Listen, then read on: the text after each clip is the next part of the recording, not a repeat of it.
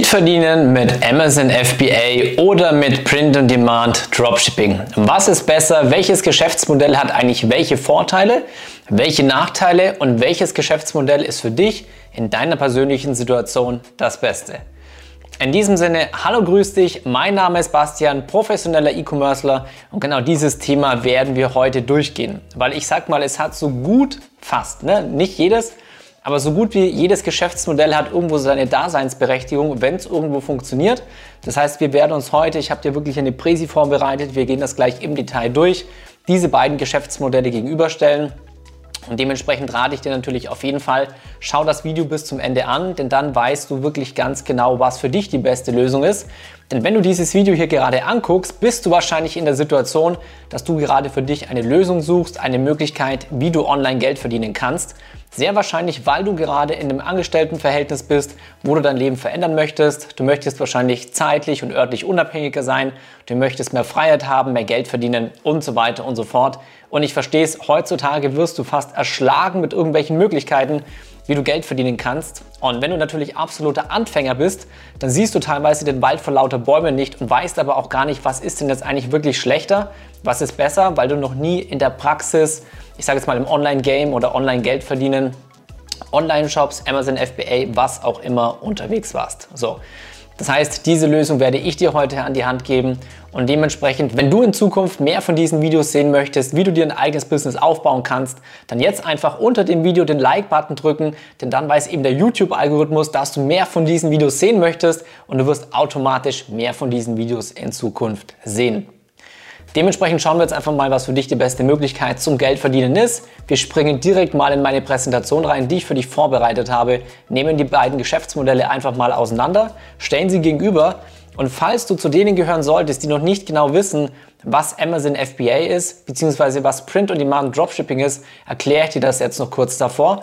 Amazon FBA bedeutet im Endeffekt, dass du Produkte auf Amazon verkaufst.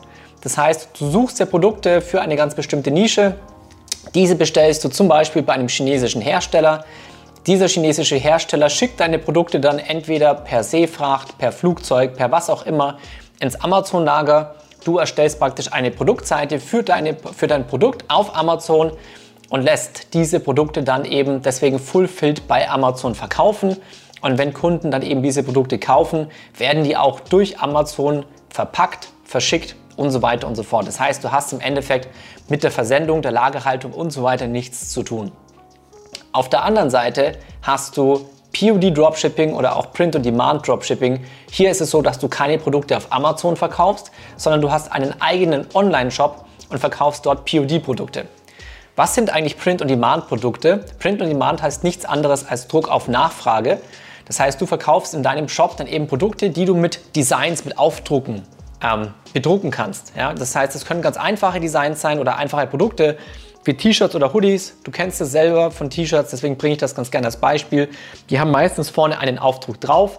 Du hast aber noch hunderte andere Produkte, die du verkaufen kannst. Dazu gehören Wandbilder, Poster, Tassen, andere Leinwände. Du kannst Jogginghosen, du kannst Jacken, du kannst Schmuck, du kannst Accessoires, du kannst Skateboards, du kannst alles Mögliche mittlerweile im Print-on-Demand-Bereich verkaufen. So. Und hier ist es wie gesagt so, sobald ein Kunde in deinen Online-Shop reinkommt, in deinen eigenen Online-Shop und dort eine Bestellung macht, wird diese Bestellung praktisch automatisch an eine Print-on-Demand-Druckerei weitergeleitet. Diese Druckerei nimmt das Produkt, bedruckt das Ganze mit deinem Design und schickt es dann an deinen Kunden raus.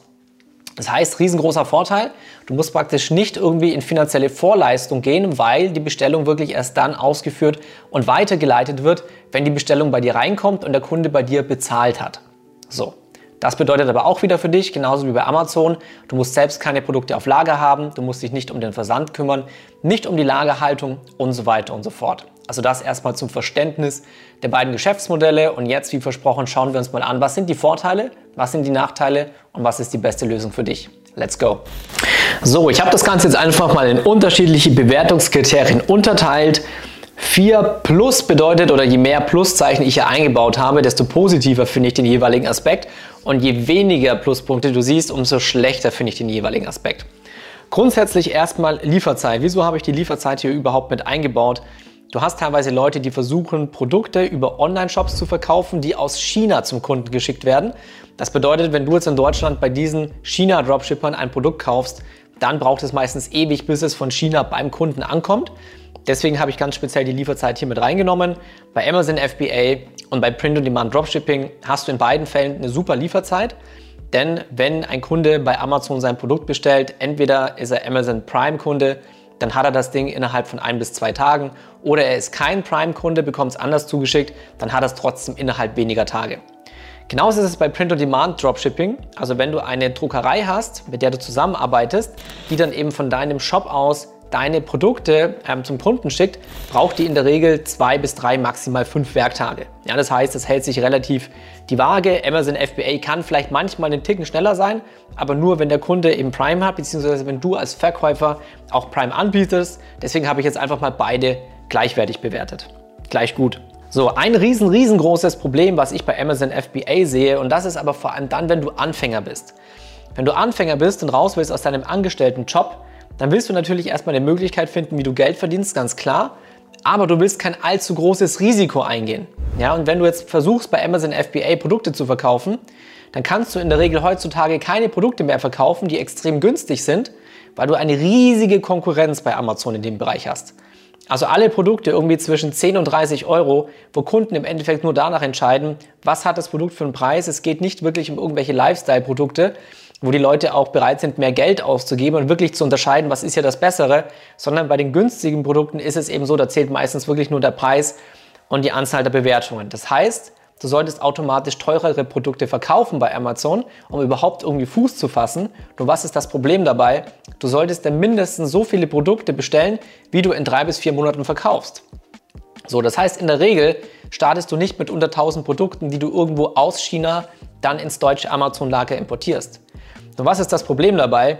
Wenn du natürlich 1000 Produkte bestellst und ein Produkt im Durchschnitt im Einkauf mit Shipping, Transport, Produktkosten und so weiter um die 10 Euro kostet, kannst du Amazon nicht sinnvoll unter 10.000 Euro Kapitaleinsatz starten.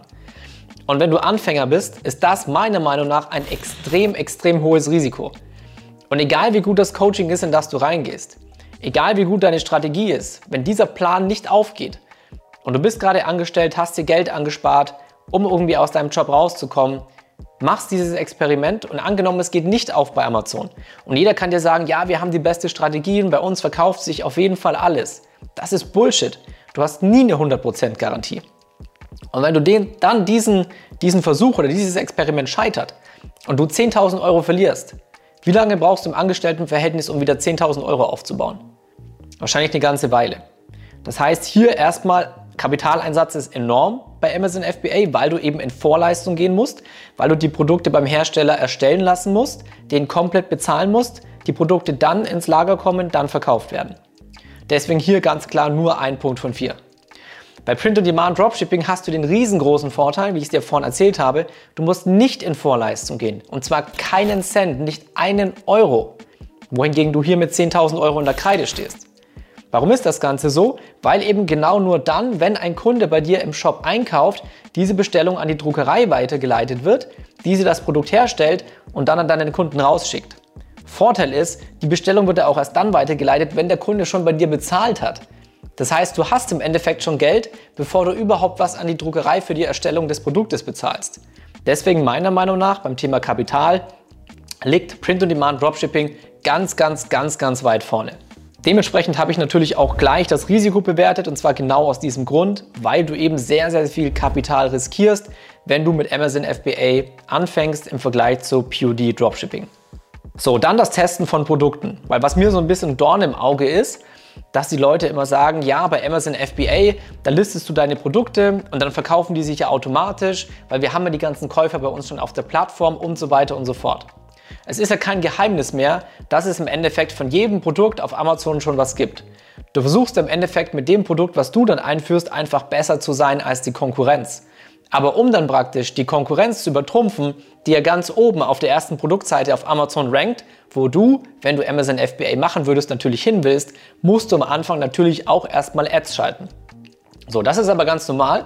Das ist erstmal nichts Schlechtes. Deswegen habe ich auch bei beiden Geschäftsmodellen vier Punkte gegeben, weil du Ads einfach nimmst, um Produkte zu befeuern diese zu testen, gucken, was funktioniert gut, was funktioniert schlechter und so weiter und so fort. Deswegen hier gleiche Punktzahl für beide. Nur wie gesagt, bei Amazon machst du die Werbung praktisch innerhalb der Plattform und bei Print on Demand machst du die Werbung praktisch auf klassischen Medien wie Facebook, Instagram und schaltest dort Werbeanzeigen. Hier muss man allerdings auch noch sagen, genau, habe ich gar nicht mit aufgeführt, aber ich gebe es jetzt einfach noch mit. Das Fantastische bei Print on Demand Dropshipping ist, du kannst im Endeffekt mit 20 bis 30 Euro rausfinden, 30 bis, äh, 20 bis 30 Euro, die du an Adspend, also an Werbebudget investierst, ob ein Produkt funktioniert oder nicht. 20 bis 30 Euro, das ist nichts. Das ist nichts. Und du bist nicht darauf angewiesen, auf Biegen und Brechen jetzt irgendwie hinzukriegen, dass sich das Produkt verkauft, weil du eben nicht 10.000 Euro in Vorleistung gegangen bist. Du kannst einfach rausfinden mit 20 bis 30 Euro, welches Produkt sehr gut funktioniert und davon machst du dann mehr. Da haust du mehr Werbebudget rein. Damit skalierst du. Damit verdienst du richtig Geld. Und das halt extrem risikoarm. Oh, schade. Eigentlich sollten Ergebnis und Zeit bis zum Start unterteilt sein, aber okay, es ist es in einem Schritt. Also, was mir noch so ein Dorn im Auge ist bei Amazon FBA, ist einfach, ähm, dass du relativ lange brauchst, bis dieses Projekt mal ins Laufen kommt. Warum? Du musst erstmal Produkte suchen. Das machen wir aber im Print-on-Demand Dropshipping auch. Das ist absolut fein. Nur dann musst du dieses Produkt erstmal bei dem Hersteller bestellen. Dann musst du das praktisch erstmal herstellen. Das dauert in der Regel, sage ich mal, um die 30 bis 40 Tage mindestens. Dann musst du das Ganze ins Amazon-Lager schicken lassen. Das heißt, erstmal, wenn du es per se Fracht machst, wird das Ganze über ein Schiff rübergeschippert. Dauert meistens nochmal um die 30 bis 40 Tage. Dann, wenn das Ganze in Deutschland ankommt, brauchst du meistens nochmal ungefähr 7 bis 10 oder bis zu 14 Tage, bis das Ganze dann im Amazon-Lager ist. Dann musst du erstmal Werbung schalten, damit dein Produkt ansatzweise beworben wird, weil ja oben auf den ersten Seiten erstmal die richtigen, ähm, schon lang daseinenden Konkurrenten, sage ich mal, sind. Das heißt, bis du dann überhaupt tatsächlich Verkäufe machst, das Ganze profitabel wird, kann das easy mal drei bis sechs Monate dauern. Das ist lange. Das ist sehr, sehr lange.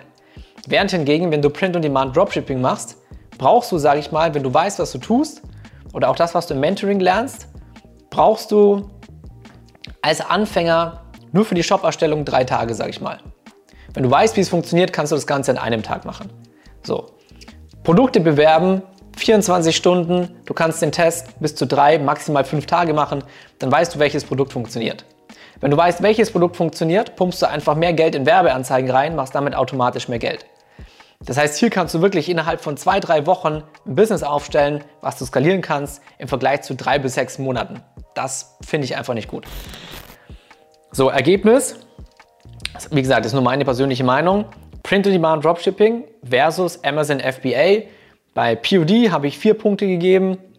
Auf der anderen Seite Amazon FBA habe ich zwei Punkte gegeben. Was waren die hauptausschlaggebenden Punkte?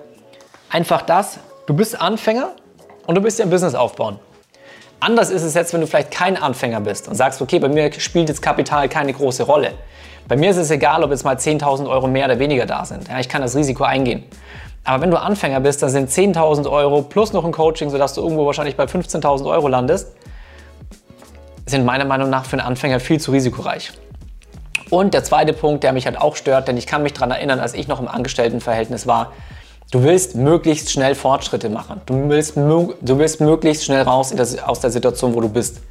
Wenn du jetzt ein Business anfängst mit dem hohen Risiko, wo du ein halbes Jahr lang warten musst, dass das irgendwie funktioniert, wenn es überhaupt funktioniert, weil du hast ja eben gar keine Garantie, dass dein Produkt funktioniert, deswegen hast du auch so ein hohes Risiko, dann kann es im Worst Case sein, dass du ein halbes Jahr wartest, Zeit verschwendet hast und nach dem halben Jahr merkst, okay, das Produkt funktioniert nicht und 10.000 Euro sind weg.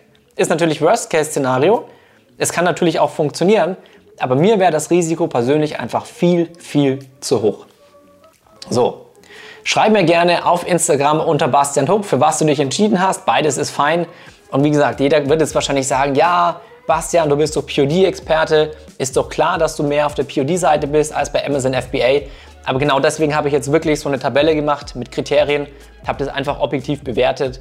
Und wenn du sagst, okay, du bist der gleichen Meinung wie ich, du willst PUD lernen, du willst den eigenen Online-Shop aufbauen, eine eigene Online-Brand, wo du deutlich weniger Risiko hast und wo das ganze Geschäftsmodell einfach deutlich, deutlich schneller geht und auch extrem skalierbar ist, dann wie gesagt findest du unten unter dem Video den Link zu meiner E-Commerce Masterclass.